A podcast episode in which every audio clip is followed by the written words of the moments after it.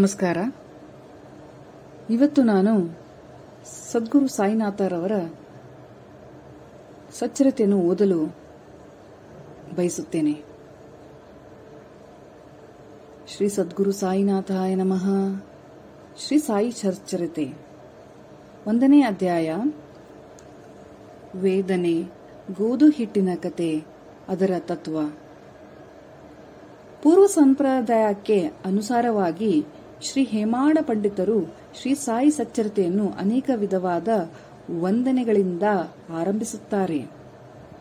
ಮೊದಲನೆಯದಾಗಿ ಶ್ರೀ ವಿನಾಯಕನಿಗೆ ವಂದನೆಗಳನ್ನು ಅರ್ಪಿಸುತ್ತಾ ಶ್ರೀ ಸಾಯಿ ಸಚ್ಚರತೆಯನ್ನು ಬರೆಯಲು ತೊಡಗಿರುವ ಈ ಕಾರ್ಯಕ್ಕೆ ಯಾವುದೇ ವಿಘ್ನ ಬಾರದಿರಲೆಂದು ಪ್ರಾರ್ಥಿಸಿ ಶ್ರೀ ಸಾಯಿಬಾಬಾ ಅವರೇ ಗಣಪತಿ ಎಂದು ಹೇಳುತ್ತಾರೆ. ನಂತರ ಈ ಕೃತಿಯನ್ನು ರಚಿಸಲು ಸಾಕಷ್ಟು ಹುಮ್ಮಸ್ಸನ್ನು ನೀಡುವಂತೆ ಶ್ರೀ ಸರಸ್ವತಿ ಮಾತೆಯನ್ನು ಪ್ರಾರ್ಥಿಸಿ ಶ್ರೀ ಸಾಯಿಬಾಬಾ ಅವರು ಶ್ರೀ ಸರಸ್ವತಿಯಲ್ಲಿ ಐಕ್ಯರಾಗಿ ತಾವೇ ಸ್ವತಃ ತಮ್ಮ ಜೀವನದ ಚರಿತ್ರೆಯನ್ನು ಹಾಡುತ್ತಿದ್ದಾರೆ ಎಂದು ಹೇಳುತ್ತಾರೆ. ಅನಂತರ ಸೃಷ್ಟಿ, ಸ್ಥಿತಿ ಮತ್ತು ಲಯಗಳಿಗೆ ಕಾರಣರಾಗಿರುವ ತ್ರಿಮೂರ್ತಿಗಳಿಗೆ ಒಂದೆಗಳನ್ನು ಅರ್ಪಿಸಿ ಶ್ರೀ ಸಾಯಿಬಾಬಾ ಅವರಲ್ಲಿ ಐಕ್ಯರಾಗಿ ಮತ್ತು ಸದ್ಗುರುವಾಗಿ ಸಂಸಾರ ಸಾಗರವನ್ನು ಸುಗಮವಾಗಿ ದಾಟಿಸುತ್ತಾರೆ ಎಂದು ಹೇಳುತ್ತಾರೆ. ಅನಂತರ ಅವರ ಕುಲ ದೇವರಾದ ನಾರಾಯಣ ಆದಿನಾಥರಿಗೆ ವಂದನೆಗಳನ್ನು ಅರ್ಪಿಸುತ್ತಾರೆ. ಅನಂತರವು ತಾವು ಜನಿಸಿದ ಗೋತ್ರದ ಮೂಲಪುರುಷರಾದ ಭಾರದ್ವಾಜ ಮುನಿಗಳಿಗೆ ಮತ್ತು ಯಜ್ಞವಲ್ಕ್ಯ ಭೃಗು ಪರಾಶರ ನಾರದ ವೇದವ್ಯಾಸ ಸನಕ ಸನನಂದನ ಸನತ್ಕುಮಾರ ಶುಕ ಶೌನಕ ವಿಶ್ವಾಮಿತ್ರ ವಾಲ್ಮೀಕಿ ವಾಯುದೇವ ಜೈಮಿನಿ ವೈಶಂಪಾಯನ ನವಯೋಗೀಂದ್ರ ಮುಂತಾದ ಮಹರ್ಷಿಗಳಿಗೂ ಮತ್ತು ನವಯೋಗಿಗಳಾದ ನಿವೃತ್ತಿ, ಜ್ಞಾನದೇವ, ಮುಕ್ತಾಬಾಯಿ, ಜನಾರ್ದನ, ಏಕನಾಥ, ನಾಮದೇವ, ತುಕಾರಾಮ, ಕನ್ಹ, ನರಹರಿ ಮೊದಲಾದವರಿಗೆ ಸಹ ವಂದನೆಯನ್ನು ಅರ್ಪಿಸುತ್ತಾರೆ. ಅನಂತರ ತಮ್ಮ ಅಜ್ಜ ಸದಾಶಿವರಾವ್, ಪಿತಾಮಹ ರಘುನಾಥರಾವ್ ತಮ್ಮನ್ನು ಬಾಲ್ಯದಿಂದಲೇ ಬಿಟ್ಟು ಅಗಲಿದ ಮಾತರತ್ನ ತಮ್ಮನ್ನು ಸಾಕಿ ಸಲುವಿದ ಅತ್ತೆ ಮತ್ತು ಪ್ರೀತಿಯ ಅಗ್ರಜರಿಗೆ ವಂದನೆ ಅರ್ಪಿಸುತ್ತಾರೆ. ವಾಚಕ ಮಹಾಶಯರಿಗೂ ಸಹ ವಂದನೆ ಅರ್ಪಿಸಿ ಈ ಕಾರ್ಯಕ್ಕೆ ಅವರು ನಿಶ್ಚಲವಾದ ಗಮನ ಕೋರುವಂತೆ ಪ್ರಾರ್ಥಿಸುತ್ತಾರೆ.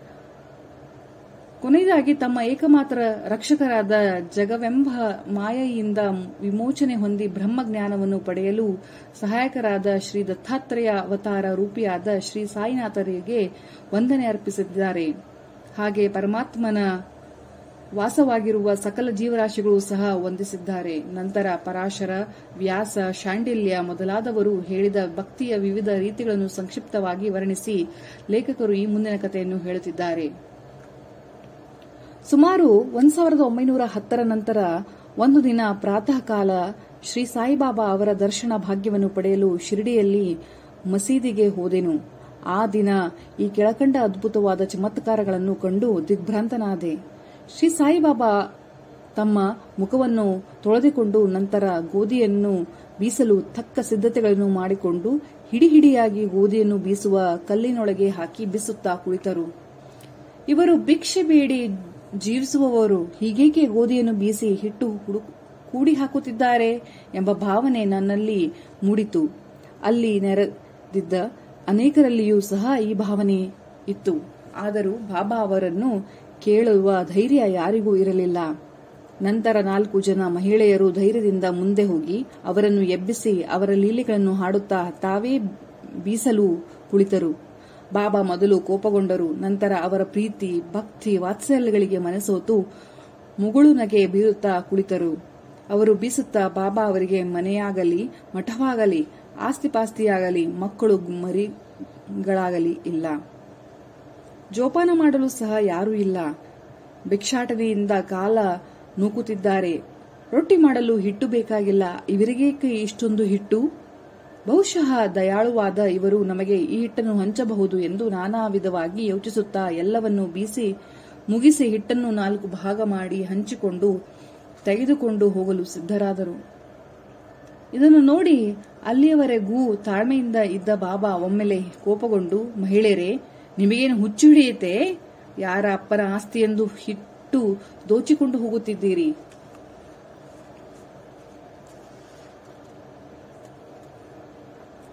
ನಾನೇನಾದರೂ ನಿನ್- ನಿಮ್ಮ ಮನೆಯಿಂದ ಗೋಧಿಯನ್ನು ಎರವಲಾಗಿ ತಂದಿರುವೆನೆ, ಈಗ ಹಿಟ್ಟನ್ನು ತೆಗೆದುಕೊಂಡು ಹಳ್ಳಿಯ ಗಡಿಯ ಸುತ್ತಲೂ ಒಗೆದು ಬನ್ನಿರಿ, ಎಂದರು. ಈ ಮಾತನ್ನು ಕೇಳಿ ಅವರು ಗಾಬರಿಗೊಂಡು ತಮ್ಮ ತಮ್ಮಲ್ಲಿಯೇ ಬಿಸುಗುಟ್ಟುತ್ತಾ ಬಾಬಾ ಅವರ ಆಜ್ಞೆಯ ಅನುಸಾರವಾಗಿ ಹಿಟ್ಟನ್ನು ಹಳ್ಳಿಯ ಸುತ್ತಲೂ ಚೆಲ್ಲಿ ಬಂದರು.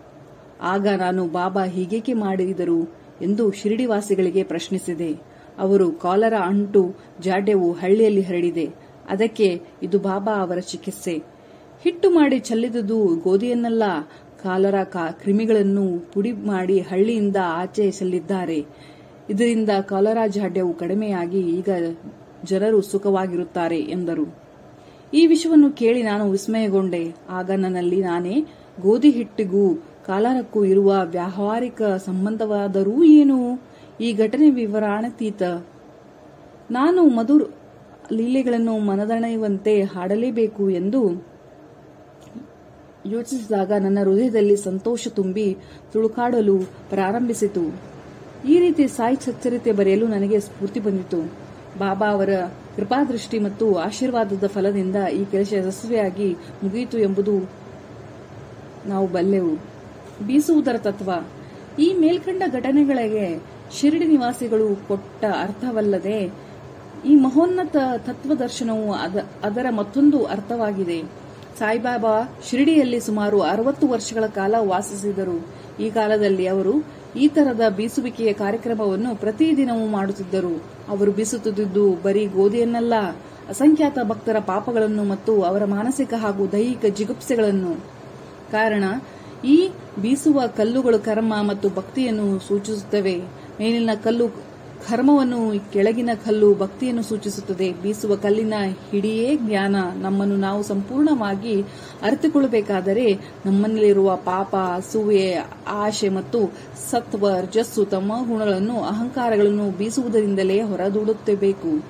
ಆಗ ನಮಗೆ ಅರಿವು ಉಂಟಾಗುವುದು ಎಂಬುದೇ ಬಾಬಾ ಅವರ ಸ್ಪಷ್ಟವಾದ ಸಂದೇಶ.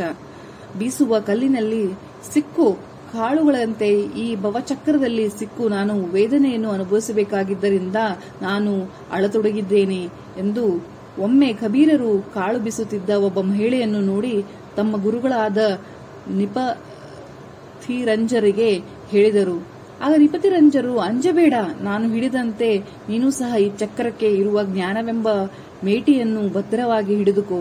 ಅದರಿಂದ ಅತ್ತಿತ್ತ ದೂರ ಹೋಗಬೇಡ, ಅಂತರ್ಮುಖಿಯಾಗು, ಅದರಿಂದ ನಿನಗೆ ಖಚಿತವಾಗಿ ಕಲ್ಯಾಣವಾಗುತ್ತದೆ ಎಂದು ಕಬೀರರಿಗೆ ಉಪದೇಶಿಸಿದ ಕಥೆಯು ಈ ಮೇಲಿನ ಘಟನೆಯಿಂದ ನಮ್ಮ ಜ್ಞಾಪಕಕ್ಕೆ ಬರುತ್ತದೆ. ಇಲ್ಲಿಗೆ ಈ ಒಂದನೇ ಅಧ್ಯಾಯ ಮುಕ್ತವಾಯಿತು ಶ್ರೀ ಸಾಯಿ ಪ್ರಣಾಮ್.